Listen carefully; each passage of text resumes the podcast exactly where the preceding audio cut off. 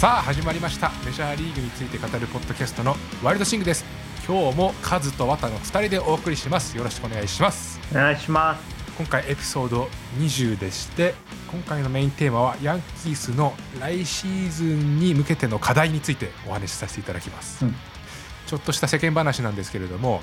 はい、僕ですね、もともと iPhone 使ってたよね、うん、そこから Android に切り替えたじゃん、うん、でまたこの度 iPhone に戻りました。パチパチパチパチパチパチパチパチパチパチ。お、あ、もう買ったの？はい。あ、そうなんだ。じゅうににしなかったんだ。うん。 Android そのものは否定しないけれども、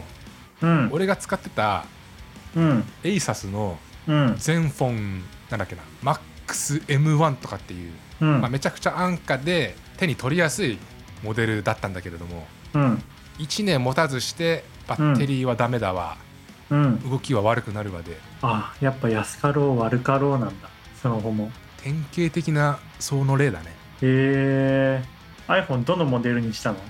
エイトです。あ、じゃあ同じだ。エイト で、うん、で電池の容量残り きゅうじゅうさんパーセント の状態、うん、でね、外観もね全然違和感ないっていうか綺麗な状態ですね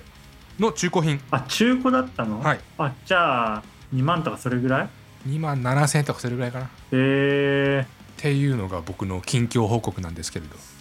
はいはいはい、はい、あ、でもう一つ言わせてください。すいません、関係ない話ですけれども、うん、ちょっとそのあたり興味ある方向けの話ですけれども、うん、 Android でそういった安価なものを買うと、うん、まあ半年ぐらいは不便なく過ごせるしいいんだけれども、うん、何が困ったかっていうと、例えば僕液晶ちょっと割れたんですね、うん、で iPhone なんかは結構交換できるところたくさんあって、うんうんうん、っていうのもあのスクリーンの在庫を持ってるところが多いからすぐそこの場で交換できるわけじゃん、うんうんうん、でもね、そういった安いやつってあんまあんま出回ってないみたいで、意外に、うん、そうするとそのモデルのスクリーンの在庫を持ってるところがないのよ、うん、だから預けなくちゃいけなくなって、うんうんうん、で預けるんだけども代替えっていうかさ、うん、その預かってる期間のうち貸し出してくれるとかはないのよ、うん、まあ、そういうところもあったけども高かったりして、あ、じゃあ使えなくなっちゃうんです。そう、スマホ、えー、それ不便だね。直せないっていう悪循環で、うーん、でもう液晶までいいとしてバッテリーはもう本当に困ったからね、家出て会社着く前にもうバッテリー切れるみたいな。えー、そんなね、ひどかった。あ、でも僕もどれぐらいだろう、はちねんぐらい、初めてスマホ持った時は Android で、うん、やっぱねバッテリーがなくなるときは一瞬でなくなるね。うん。異常だよね。なんかさ、極端だよね。だんだん悪くなるんじゃなくて一気に悪くなるよね。そうっすね。前触れもなく。そうそうそう。俺の場合は安いモデルだったからね。かなとも思うんだけど。あ、そっかそっかそっか。やっぱ高いには高い理由があるんだね。安いには安い理由があるし。iPhone 並みの価格帯の Android ならば、うん、いいのかもしれませんけどね。うん、あ、そっかそっか。まあ、iPhone 高いからね、さりげ。そうだね、じゅうまんぐらいするもんね。まあ中古で買ったから俺はにまんななせんえんだったけども、うん、はい、すいません。そんな感じで よん,ご 分関係ないお話してしまいましたけど。あ、僕もねじゅうに買おうかどうか考えて、 ファイブジー 対応の、そう、まあ ファイブジー っていうよりあのミニが、ミニのあのベゼルの角張ってる感じが好きなのよ。あー、なるほどね。ごのごの形、はいはいはい、それ欲しいなって思ってて、今のやつはちだから縁がないんだよね今ね。そうそうそう、やっぱあのねこう角張ってるのいいよね。そう、ちょっと大きいんだよね今の iPhone。 はい、やっぱ片手で使いたいんだよね。俺もね以前までは エスイー 派でしたから。ああ、そっか、その気持ちすごいわかるよ、うん、親指だけでねやっぱ操作したいっていうのがあって、ね、っていうのとね、俺の場合ねポケットに入れておきたいんだよね。ああ、確かにそれはあるな。はい。まあワタ買わないだろう。わかんない、どうだろう。グローブ買ったばっかだし。まあそうだね。で全然今のまあ アイフォンじゅうに はいいけど今のは十分満足してるからな。はい。ということで何かワタは近況報告ありますか？淡々と生きています。はい。ということで今週もプロ野球をスキップするのでハイライトを、うん、その分おしゃべりさせていただきました。はい。でですね、メジャーリーグなんですけれども、うん、非常に意外な展開になっています、うん、何をもって意外なのかっていうと、僕らの予想。そうだね収録してる今日はじゅうがつじゅうはちにち日曜日の朝くじです、うんうん、ですので皆さん今これ聞かれてる状況と違う状況なんですね。今どういう状況ですか。また今はあのナリーグアリーグともにリーグチャンピオンシップシリーズをやっていて、はい、えー、とアリーグの方はレイズ対アストロズがさんしょうさんぱいで並んで、はい、今日最終戦ですと、うん、でドジャース対ブレーブスはブレーブスが王手をかけて、うん、今さんしょういっぱい、はい、あさんしょうにはいだという状況ですね。でさんしょうにはいかつ今現在試合が進行中で、うん、ドジャースがさんてんブレーブスがいってんできゅうかいです。そうそうそう、きゅうかいツーアウトなんで多分今日はドジャース勝つんじゃないかな。そうっていうことでナリーグの方も さんたいさん で最終戦にもつれ込むと、うん、そうそうそう。いやナリーグもアリーグもさ さんたいさん でななせんまでいくなんて思ってなかったよね、うん、そうだね。特にアリーグの方だね、うん、レイズ最初にさんれんしょうして、うん、まあ、このままいくと思いきやまさかのさんれんぱい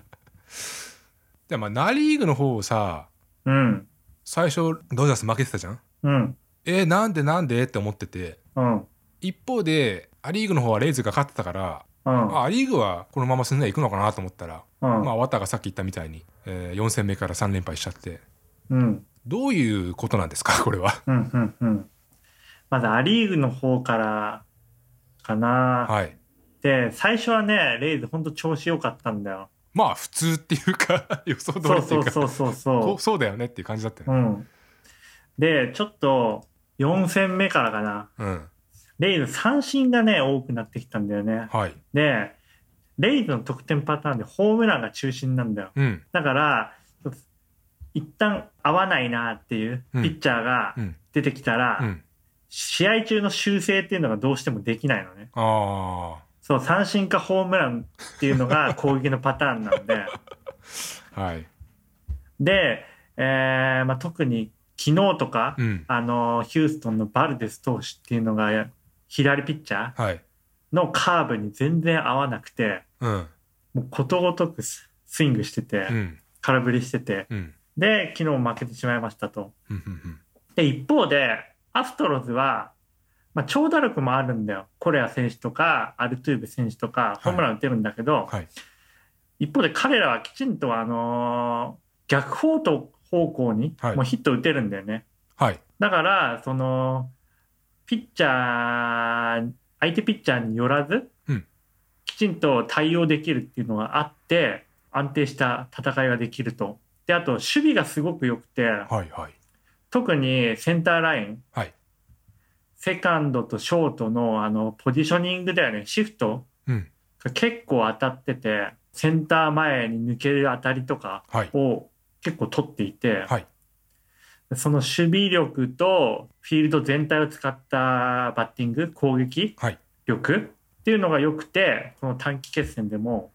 あのレイズときちんと互角に戦えているっていうのがアストロですね。安定した戦いぶりですね。そうそうそう。対してレイズはめちゃくちゃ上下があるっていう。そうそうそう、変動が大きいそれって予想できてた？あ、うん、あのヤンキースの時からやっぱレイズは打ち勝っ、うん、ホームランで打ち勝ってきてたんだよね、うんうんうん、なのでまあ長打力出なきゃやっぱ勝てないし、うん、ってところだね。でアストロズもまあこれ、うん、今の戦い方ってにねんまえに世界一になった時もそうだったんだよ、はい、フライボールレボリューションって言って、うん、ホームラン中心のバッティングの中できちんとそのライナーのヒットっていうのも逆方向に打てるし、うん、ちゃんと相手に合わせてハイブリッドに戦えるっていうところはあるので、うんうんうんうん、まあしレギュラーシーズン調子は良くなかったけどアストロズの方は、うん、まあ、やっぱ短期決戦になると強いなっていうところですね。どっかのメディアが出してる情報でさ、うん、言ってたんだけど、うん、これだけ強いのになんで去年サイン盗んでたんだって言ってたサイン盗む必要ないじゃんって確かにね魔が差したのかなやっぱデータ分析して、うん、そのスタッツだけじゃなくて、うん、多分ビデオとかも解析してると思うんだよね、うん、その中で相手のサインとか多分分かるようになって、うん、使わないのもったいないみたいになったんじゃないこの回だけやろうが次の回も、そう今日だけのつもりが明日もみたいな、うん、そうだねかもしれませんね、えー、ナリーグの方はいかがですか、はい、分析としてはナリーグの方はこちらもドジャース優位かなと思いきや、うん、ブレーブスに連勝から始まり、うん、でさん戦目はねあのいちイニングにじゅういってん取るっていうドジャースが、はい、いっかいねもうしかもそうそうそう試合開始直後 1, 1回にコーリー・シーガー選手があのに塁だとシングルとホームラン打って、うんはい、いっかいで猛打賞いっかいで猛打賞でなな塁打っていう、うん、ただに試合目はあよん試合目かその後の、うん、やっぱねやっぱじゅうがつの風物詩カーショーが打たれるっていう何なんだろうね何なんだほんとね打たれるねここまで良かったんだけどそうまあなんかベンチでうなだれてるのを見ると、うん、じゅうがつだなっていう感じがするんですカーショーさん明日投げるのもしかして明日は多分投げないかな中ふつかになるからさすがに投げない気がするなまあ、うん、ちょうど今試合終わって、うん、ドジャース勝ってこちらもさん勝さん敗ですとすごいっすね両リーグともなな戦目まで、うん、これ分からないねとれとにかくブレーブスの方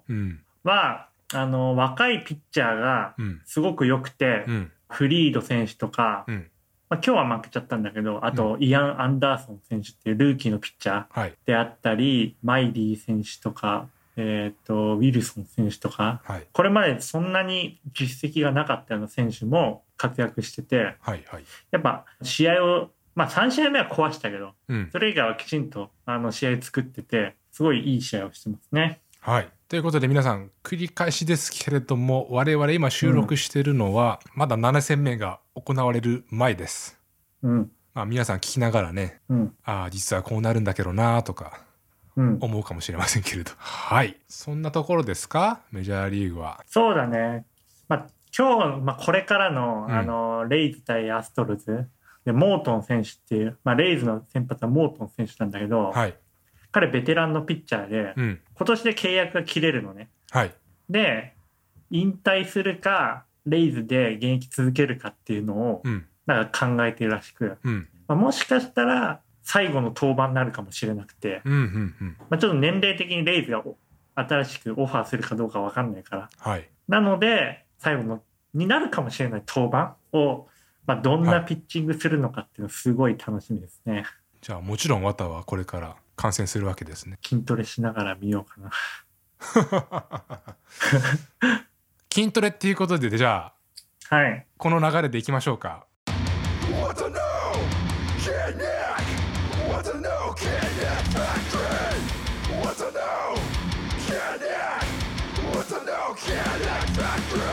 はい今日もやってきましたワタの筋肉ファクトリーです、はいえー、主題歌について、うんうんうん、ボーカル以外は全て仕上がりまして、うん、今背景で薄く流れているのがボーカルなしの状態ですね、うん、うーんワタには聞こえてないけれども、うんうんうん、ボーカルはいつ取るの？ボーカルは今アメリカはカリフォルニア在住の、うんジェイコブ君に何それすごいじゃん制作していただいてますアメリカで撮るの？はい撮ってもらってんだはいすげええ歌詞は？歌詞もジェイコブ君に書いてもらってますあすごいじゃ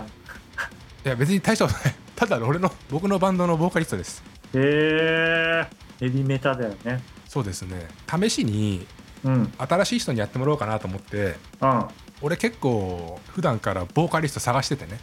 うんこういう時にお願いできる人とか確保しておこうと思って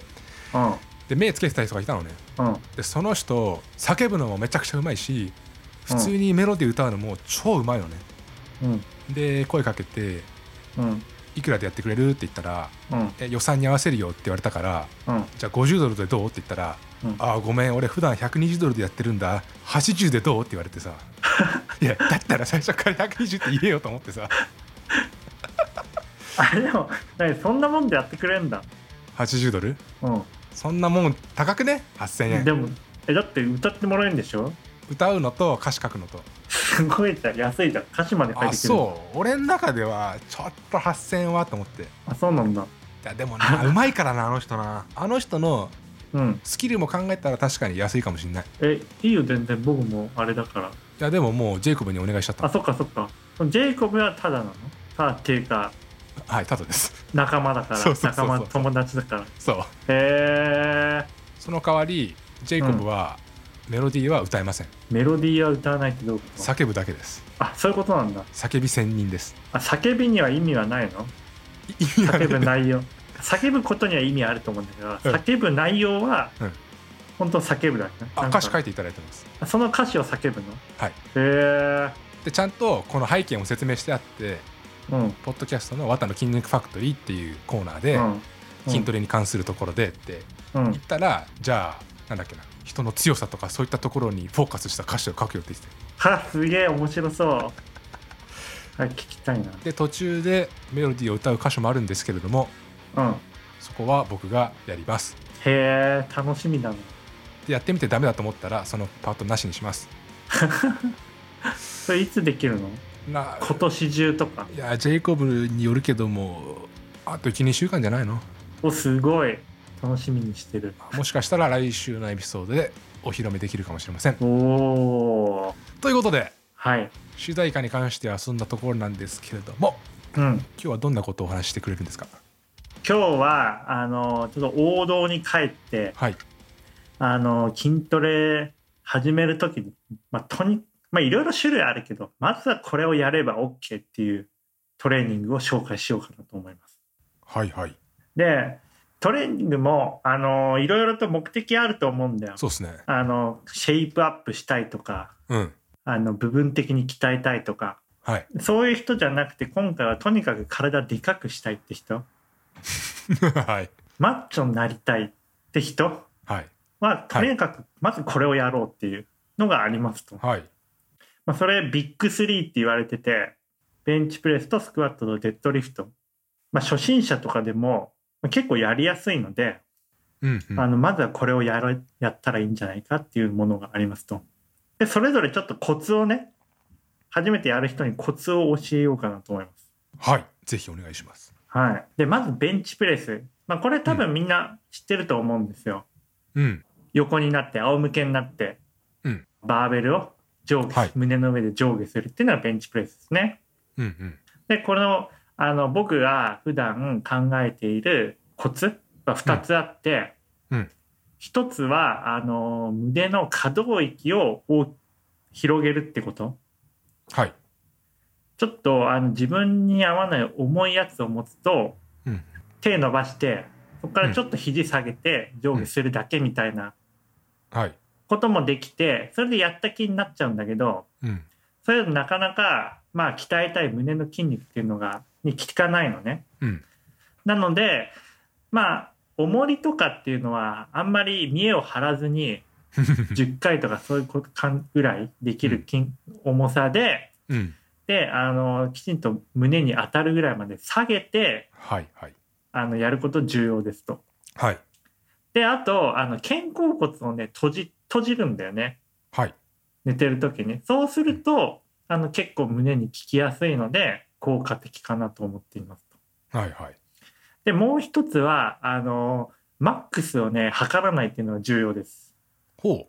結構やっぱベンチプレスやってるって言うと何キロまで持てるのとか言われるんだよね。そうだね。そういう時にやっぱりひゃっキロとかひゃくにじゅうとか 言, う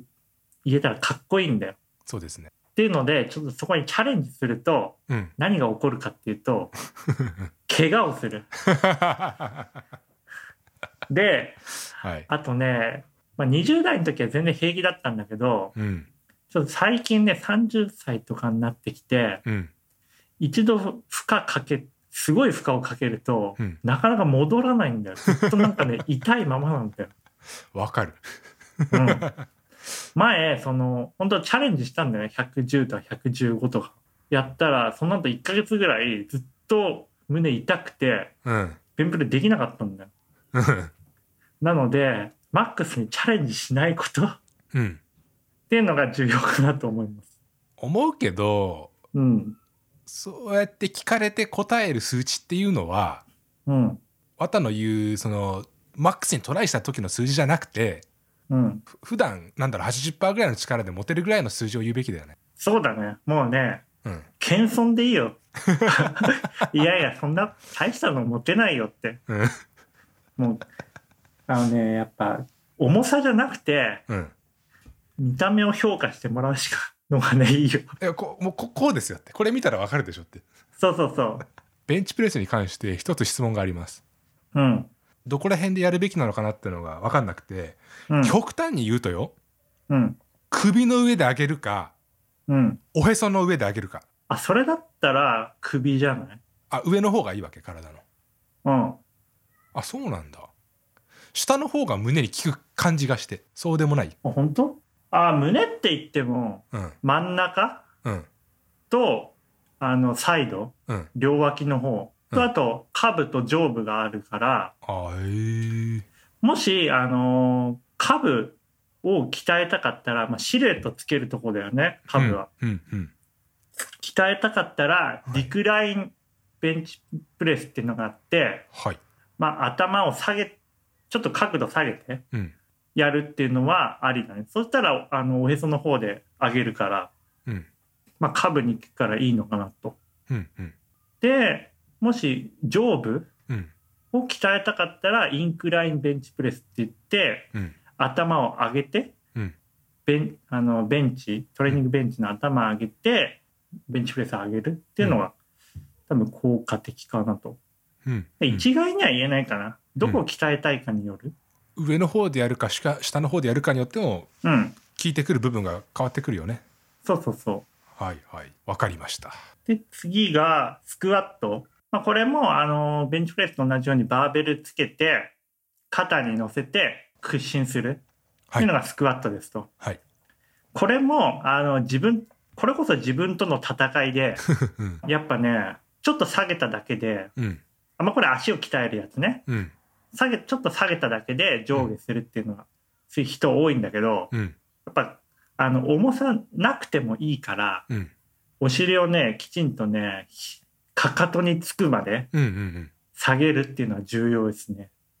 そうですね、はい、ここはね本当自分との戦いちゃんとやるっていうのは大切だよね。腕立て伏せなんかもさ、そうそうそう、なんかもうにセンチぐらい下げただけでやってる人とかもいるじゃん、うん、だそういうのを外から見ると、うん、みんな分かりやすいと思うんだけどさ、うん、でスクワットやっぱ下半身鍛えると下半身筋肉多いから、うん、あの消費エネルギーも多いし、うん、であと、まあ、お尻鍛えられるから、うん、結構あの姿勢とかシルエットとかも良くなるんだよね。はいはいはい。で、片足でやるスクワットもあるんだよ、うん、片足っていうか片足だけ前に出してスクワットするってやつ、はい、それ結構バランス取るのは難しいから、うん、内側とかも足の内側とかも鍛えられるんだよね、うんうん、っていうので、うん、スクワットはいいですと、はい、で、えーと、足の筋肉多いから、はい、あの一定のトレーニングをすると、うん、一番重い重量を持てるんだよねスクワットが、うんうんうん、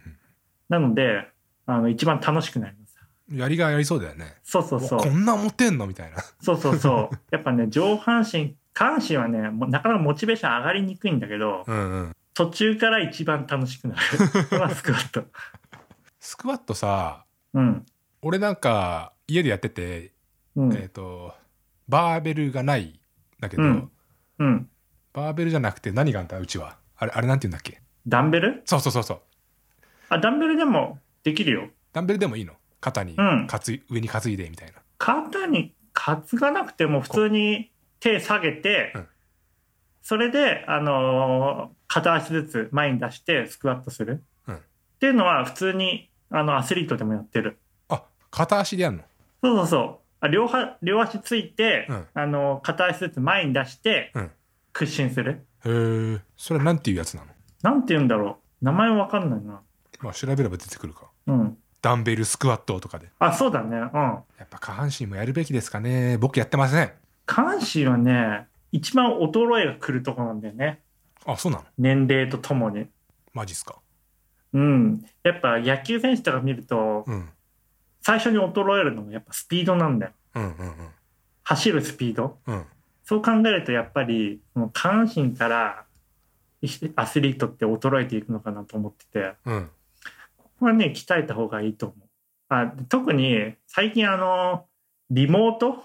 うん、勤務とか増えたり外出しないでも買い物できたりっていうのがあって、はい、なかなか歩く機会ってない気がするんだよね。減ってきてると、ね、うん、なので意識して鍛えた方がいいかなっていう。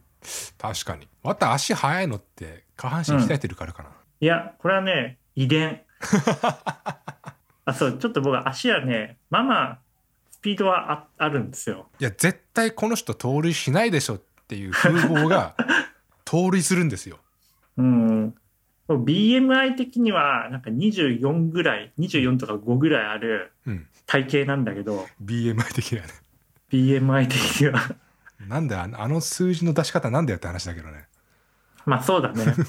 はい。なんだけど、うん、中学の時にごじゅうメートルろくびょう ろくてんろく とか出したし早いな。でそれね遺伝なんですよ。うちの父がなんか大学の記録持ってたり、はい、はいはいはい、そうなんだ。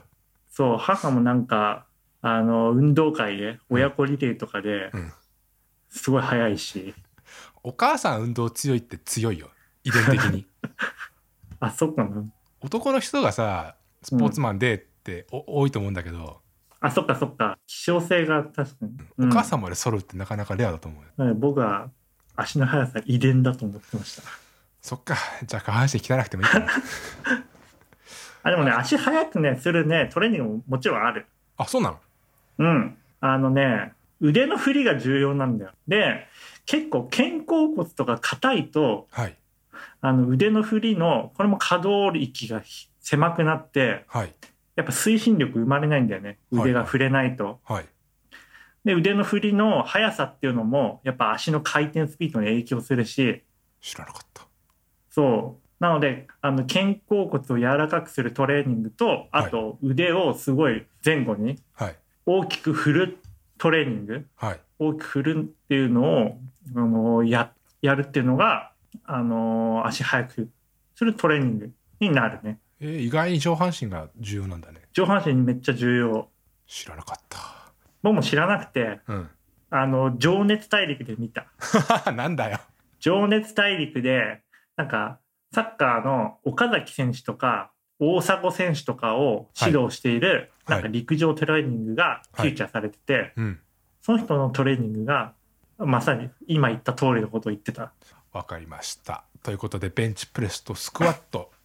ですね今のところ、うん、みっつめ何ですか。これはデッドリフトです。おー、デッドリフトは、はい、あのまあ、これもバーベルを下に置いて、うん、まあ、足を肩幅ぐらいに広げて、うん、あの両手でそのバーベルを持ち上げますと、うんうんうん、いうやつですね。でこれあんまやってる人見ないんだけど、うんうん、めちゃくちゃ効果があって、はい、特に後体の後ろ側、うん、あの首元僧帽筋から広背筋腰、うんうん、とお尻太もも後ろ全部を一気に鍛えられるので超おすすめです、デッドリフト。おー、うん、後ろなかなか鍛えにくいんだよね。はいはい。前の筋肉は、まああのーまあ、腹筋であったり、はい、ベンチプレスであったり、うん、あとダンベルカール、まあ、腕とか、はいはい、前の筋肉は鍛えやすいんだけど後ろの筋肉なかなか鍛えにくい一方でこのデッドリフトをやれば、うんうんうん、一気に鍛えられると、はい、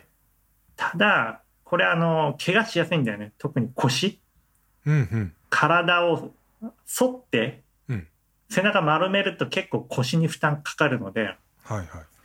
体を反って物を上げるっていうのが重要ですね。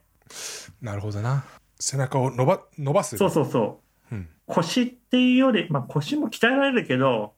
腰よりもその背中で持ち上げるみたいなイメージで背中を鍛えるっていうのをイメージでやらないと結構怪我しやすいので注意した方がいいですと、はいはい、でこのみっつなんで初心者に教えあのおすすめかっていうと、はい、結構ジムでこのフリーウェイトって空いてるんだよ、ほうほう。もう今までみっつぐらいよっつかジム通ったことはあるんだけど、はい、まあ、ゴールドジムはやっぱフリーウェイトを使う人多いんだけど、うんうん、なんか一般的にはにじゅうよじかんジムとか、うん、そういうとこは結構ねランニングマシントレッドミルやってる人多くて、うんうん、一方でこのフリーウェイトのスペースって結構空いてるのね、はい、なのですごい実は穴場スポットで一番効率よく体をでかくできますと、はいはい、フリーウェイトってのはこのバーベル使うところって意味なの？あ、そうそうそうそうそう。デッドリフトは、うん、ダンベルでやってもいいんですか？あ、全然無理に負荷かける必要はなくて怪我するから、うんうん、最初ダンベルとかで、うん、あの持ち上げるのはいいと思う。そうだね。ちょっとダンベルは軽いかもしれないね。デッドリフトも結構ね、うん、あの重いの持てるようになるんだよ。はいはい。ダンベルだと結構軽いかも。全身で持ち上げるから。はいはい。うん。まあ、僕なんかはなかなかジムに行けないので、うん、家でダンベルでやってるんですけれども、まあ、ベンチプレスにしろスクワットにしろデッドリフトにしろなかなかひゃっキロとかね家に置けないので。そうだね。これ何キロだろう？ごじゅっキロぐらいなのか。あ、でもそれ全然効くと思うよ。うん。だからこう筋肉マンみたいなねどでかいマッチョにはなれないだろうし、うん、そこまでは意識してないんだけれども、パフォーマンスのプラスアルファになればなっていうところでやってます、うん。まあ、ですのでちょっとジムには行きづらいなって人も今日ワタが紹介したみっつをダンベルで家でやってもいいんじゃないかなと思います、はい、僕もやります、まあ、ベンチプレスはね僕もやってたんだけれども、うん、スクワットとデッドリフトも今日から始めてみようと思います、はい、以上でよろしいでしょうか？はいはい、それではお待たせいたしました。今日のメインテーマ、うん、ヤンキースの来シーズンに向けての課題に入ります、はい、ポストシーズン宿敵レイズに負けて、うん、ってところだったんですけれども、はい、来年はもちろんワールドチャンピオンっていうの？そう、毎年ねワールドチャンピオンは、はい、ワールドチャンピオンになれるかどうかがその試合その年、はい、成功したかどうかなので、特にヤンキースなんかはねそう上昇っていうところだからねきっとね、うん、まあいろいろ課題があると思われるんですけれども、うん、綿の視点で語っていただこうというところですね、はい。まあ、ヤンキースのこのオフシーズンの課題は、うん、まあ解決しないといけないものっていうのは、うんまあ、大きくよっつあるかなと思っていて、はい、でひとつまずひとつめは、はい、あの エフエー となる選手との契約どうしようっていうところですと、はいうんうんうん。大きいところで ディージェー ラメイヒュー選手、あと田中マー君とパクストン投手が エフエー になるのね、うん、この選手たちと契約どうしようかっていうのが、まあ、今しあのオフの、はいまあ、一番最大の課題ですと、うん、で絶対放出させてはいけないのがラメイヒュー選手ですね。いちばんバッターのそうそうそうセカンドの、うん、今年年俸が、はいまあ、じゅうに、さんおく、はい、じゅうに、さんおくっていうと高いんだけど、うん、今のメジャーリーグのレギュラーでタイトル取るような選手だと、まあ、格安で、うんまあ、もしかしたらそのにばいぐらいになるかもしれないんだけど、はい、再契約するとしたら、うんうんまあ、彼はあの絶対ヤンキースにいなきゃいけない選手ですと、はい、でそれなぜかっていうと、うん、ヤンキースは結構あのホームランバッターが多いのね。うんうんうん、なので、まあ、冒頭のレイズでも言ったように、はい、やっぱ単発くなりがちなんだよね、はいはいはい、そのピッチャーを攻略できれば一気に打ち崩せるんだけど、うん、そうじゃない時に対応に困るっていう、うん、一方でこのラメイヒュー選手っていうのはきちんとボールに逆らわずフィールド全体を使って打ち返すことができるので、はい、バットコントロールがいい選手なので、うんうんうん、ヤンキースの中では非常に貴重な選手なんだよね、はい、でさらに内野も全部守れるっていう、うん、なので彼の再契約っていうのが最優先課題ですと、はいはいはい、で問題は田中マー君とパクストン選手ですね。これはもうこれも同じく再契約すべきじゃないの？まあ、田中マー君はなんかにねんにじゅうおくで再契約するとはなんか報道があったけど、うんうんうん、うーんピッチャー足りないんでしょう。そうヤンキースとしてはねそれで再契約してくれたらね、あのー、ラッキーだね。ほう僕は田中マー君は他に移籍したら、他のチームだったらもっと好条件で移籍できると思っていて、うん、はい、そこをどう本人が判断するかなっていうところに注目してます。それは先週話した球場の広さ。あ、そうそうそうそうそう。で、あと金額面も。そうそうそう。あとニーズだよね。うんうんうん。で、もっと出せる球団が多分ありそうで、うんうん。で、もう一人のパクストン選手、はい、左ピッチャーの先発ですと。はい。彼はね、あの健康であればすごいいい成績を残すんだよ。なんか聞いたことある話だな。やけそういう人多すぎて、はい、まあ、その筆頭がピッチャーではパクストン選手、はい、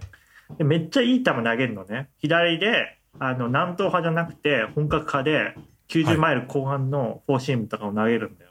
はい、で去年とかはいちねん通じて活躍したんだけど、うんうん、まあ、今年全然投げられなくて、うん、そこをヤンキースどう評価するのか。まだ田中マー君よりも若くて、うん、まあ、いっこかにこ若いので、はい、まあ、もしかしたらそパクストン選手の方を優先するかもしれない、まあ、その点マー君安定だよね本当に、うん、そう信頼できるよね。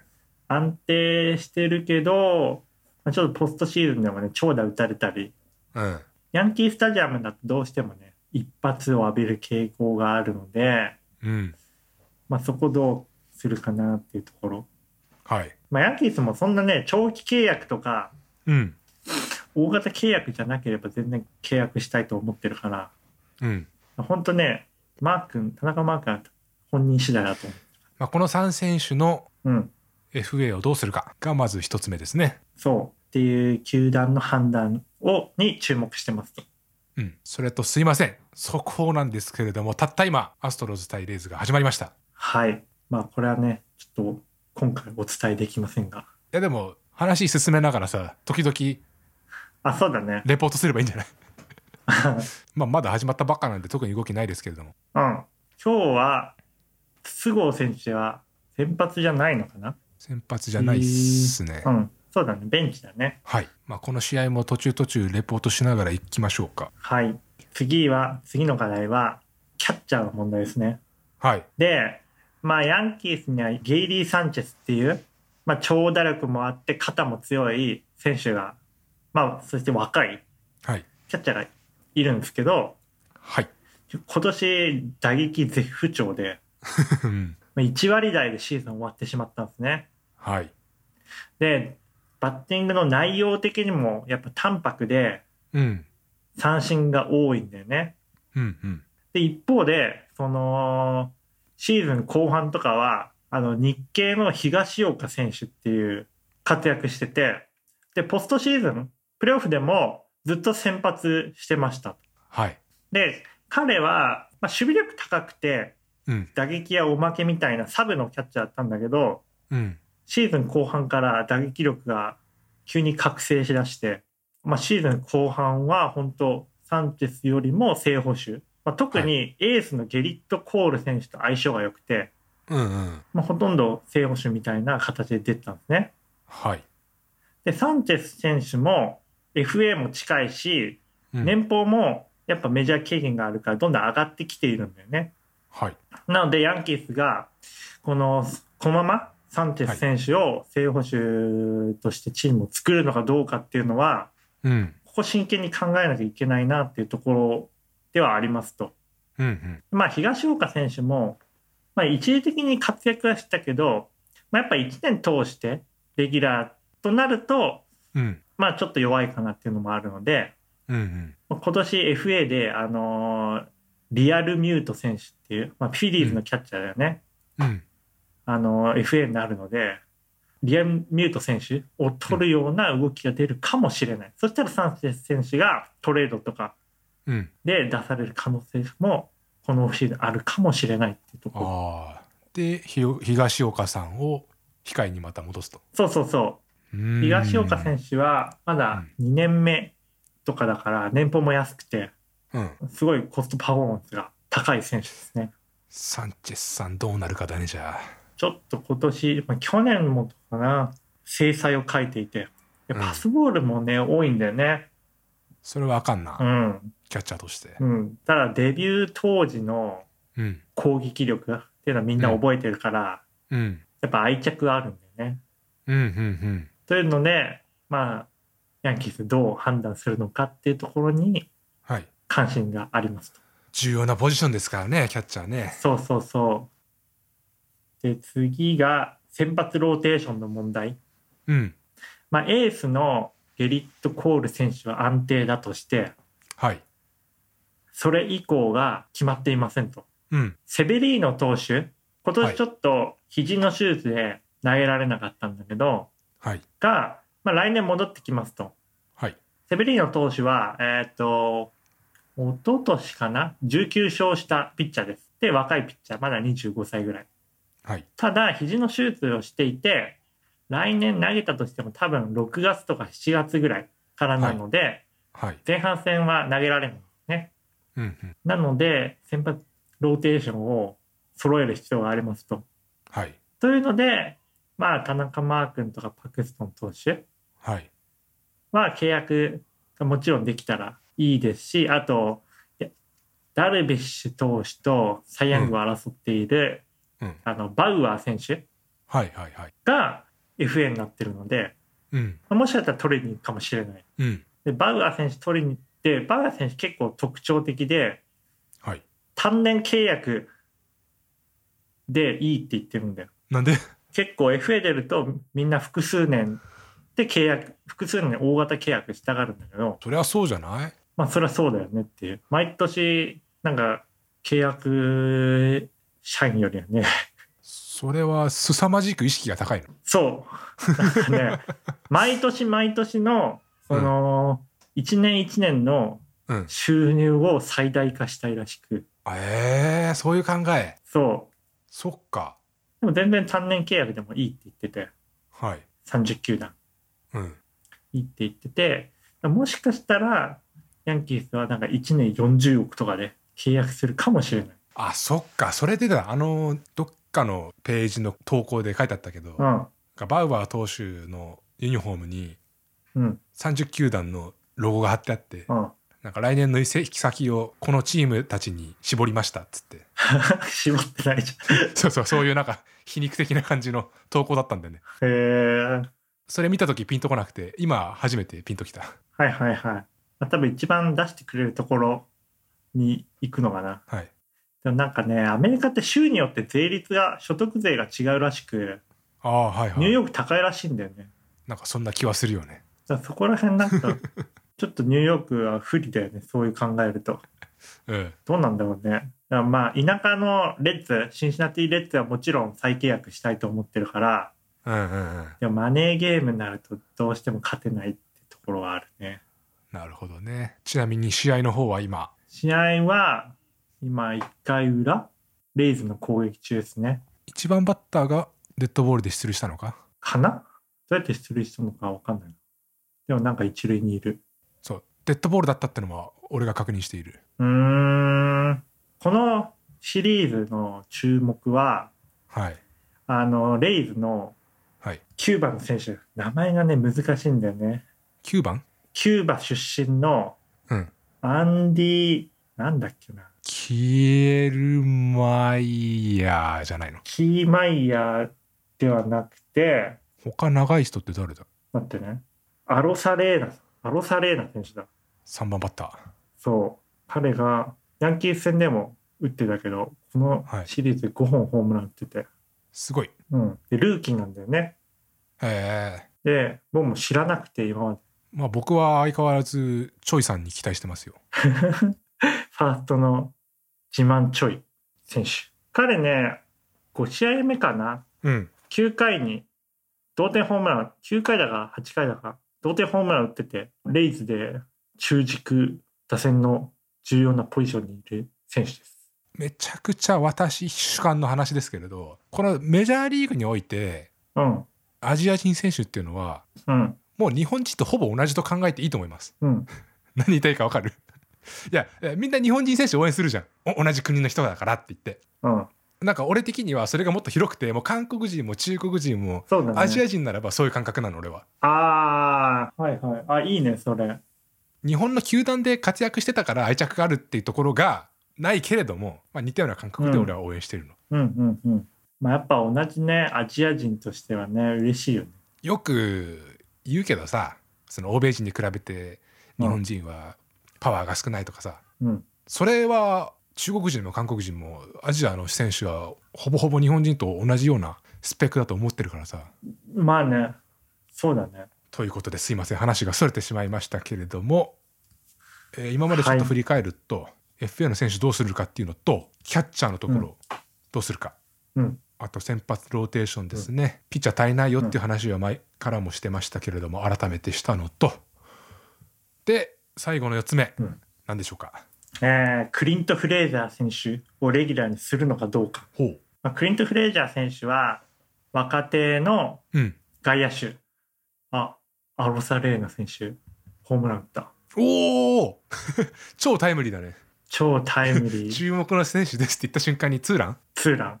で、あのデッドボールで出た人を置いてだね。これでポストシーズンななホームランだ。すげえ。ちなみにルーキーでポストシーズンななホーマーっていうのは新記録みたいですね、はい、おー、まあ、ということでレイズが早速先制でにたいゼロですね、はい、まあ、ワンアウトでまだ攻撃が続くのでどうでしょうね、もっと入りますかね。どうかね、まあ、アストロズもね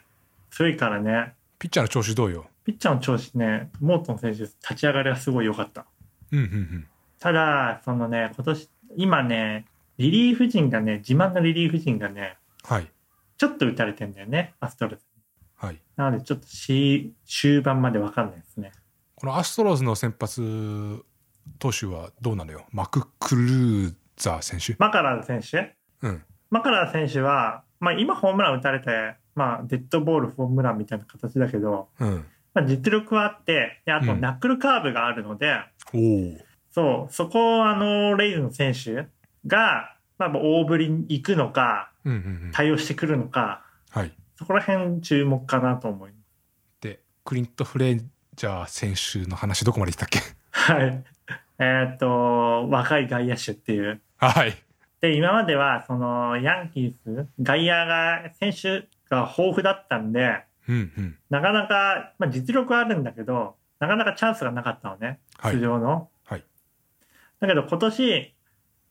まあ、今年も例によって外野手が怪我しまくっていて、はい、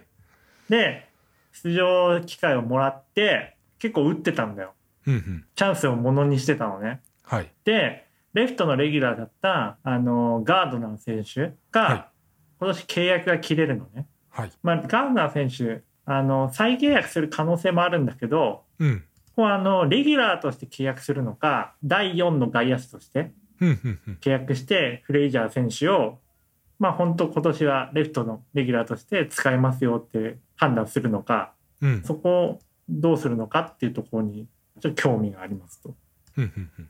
でフレイジャー選手、まあ、もともと守備が良くなかったんだよね、はい、まあ、その下手っていうよりは集中力のが欠けるようなところが多くあって、はい、いちイニングにエラーしたりとか、はい、それがあの今年改善されてて、うん、あの実力的には十分レギュラーになれる力はあるのかなと思って。外野手は他から取るっていう選択肢は今年あるの？今年というか来年というか。あー、それはね僕はあると思ってて、うん、その時は多分フレイジャー選手は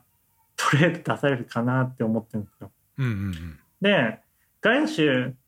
まあ、取らなきゃいけない理由としては、うん、あのヤンキース左バッターがいないんだよね。ああ、はいはいはい。右バッターばっかりなんだよ、うんうん、で左バッターっていうとあのセンターの両打ちのヒックス選手ぐらいなので、うんうん、あの打線にバランスを持たせるために左打ちのできる外野手っていうのを獲得する可能性はあると。はいはい。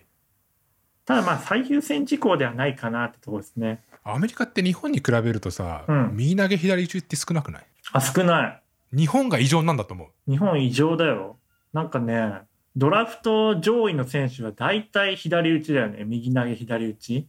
日本ってさ、うん、小さい頃から、まあ、俺自身そうだったんだけどさ、うん、ファーストベースが近いとかさ、うん、あとその他もろもろの理由でさ、右投げでも左打ちにさせるっていう文化結構ない日本って、うん、あれどうなの、させてるの、それとも自分でしたいっていうのかな。俺の場合は勧められて左で打ち始めた、うん、あ、そうなんだ、うん、へえ。そういうケースが多いと思うよ日本。いや、なんでこんな左打ち、まあ一つの説はその松井とかイチローの影響っていうのはあるのかなっていうのあったけど、うん、いや、まあそれは僕たちの世代であって、うんうんうん、でも今のそのにせんねん生まれとか、うんうん、まあ、高校生のドラフト候補とかもやっぱ左打ち多くて、はい、なんでだろうね。そういう文化がまだあるんじゃないの。文化、やっぱりあれか、ゴロ打ってファーストベースが近い、ファーストベース近いっていうのが有利なのかなっていう考えが多いのかな、うん、まあ、個人的にはあの、うん、利き腕がある方で打った方がいいと思ってるんだよ。はい、やっぱり作られた左バッターだと、うん、どうしてもこねるんだよねバット、はいはいはい、でも右打ちだと、まあ、個人的な意見ね、うん、あの後ろの手でボールを押し込めるし、はい、いいと思ってるんだよね。俺も大賛成だよそうなんだ。俺自身左打ちだけど、うん、子供は絶対右打ちにさせる、右投げだったら前も渡には言ったけど、うん、だテニスなんかはさ、右利きの人はさ、うん、あの右打ちの形で打つわけじゃん基本的には、バックハンド以外、うん、なんかあれが自然だと思うのね、その利き手で押すっていうあの打ち方が、うん、だから右利きの人が左打ちっていうのは本来は不自然なことであると思う、うん、で何が言いたいかっていうと、アメリカはその左右利きを左で打たせるっていう文化がほぼほぼないっていう印象でした。あ、そうなんだ。だから実際メジャーリーグにおいては右投げは右打ちがほとんどっていうか、左打ちが少ないと思う、うんうんうん、うーん、そういうのもあって左打ちを確保するのって意外に難しいんじゃないのかなって思った。なるほどね、人がいないってことか、うん、はいはいはいはい、あ、それはあるかも、うん、右利きが多いわけじゃん。そうだよね、うん、あ、なるほどね。でなんか日本は変わった文化で左打ちが多いんだけど右投げでも、うん、例えばねジャイアンツとかは右バッター多いんだけど、うん、一時期楽天とかはほとんど左バッターって時もあったし、日本だったら左バッターの方が多いねでもやっぱ左の長打がある選手っていうのは少ないよね、うんうんうんうん、日本人でもどうしても左で当てに行くっていううん、俊足タイプの選手は大量発生してて、減ってくんじゃないかなそろそろ、みんな気づいてさ。そうだね、やっぱ右利きが右で打った方が力出るよってことに気づくじゃないかと思う、うん、こここのあとじゅうねんにじゅうねんで。それあるかもね、いろいろインターネットとか エスエヌエス とか普及して、うん、メジャーリーグの動画とか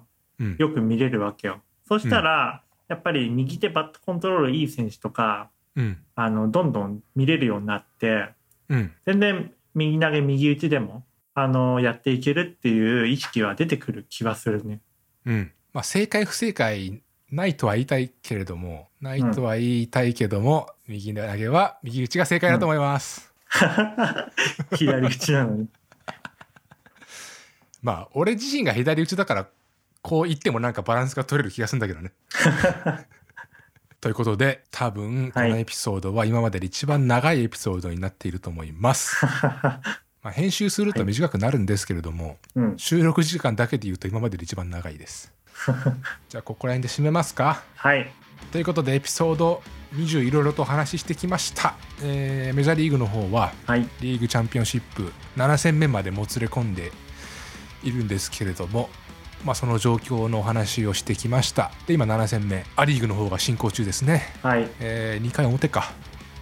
に対ゼロってところでレイズがリードしてます、うん、それと筋肉ファクトリーも今回やりまして、でメインテーマはヤンキースの来シーズンに向けての課題についてお話ししました、うん、そうですね。来週はもうリーグチャンピオン決まって、うん、ワールドシリーズだいよん戦ご戦とかそこら辺ですね。お、どうなんだろうね。今回先週の時点ではさ、もう今日までにはさリーグチャンピオン決まってるだろうって思ってたじゃん、うん、どっちともなな戦まで行くとはね、ワールドシリーズ意外に、うん、スパッて終わっちゃったりしてね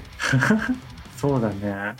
まあ、例年ねやっぱア・リーグが強いんだよね、アメリカンリーグが。あ、そうなんだ。そう、まあ、なんでかっていうと、うん、やっぱ ディーエイチ のあるなしっていうのは多い、大きいと思ってて個人的には。ああ、はいはい、うん、ディーエイチ がシーズン通してあるとやっぱ ディーエイチ 用のそのパワーヒッター強打者っ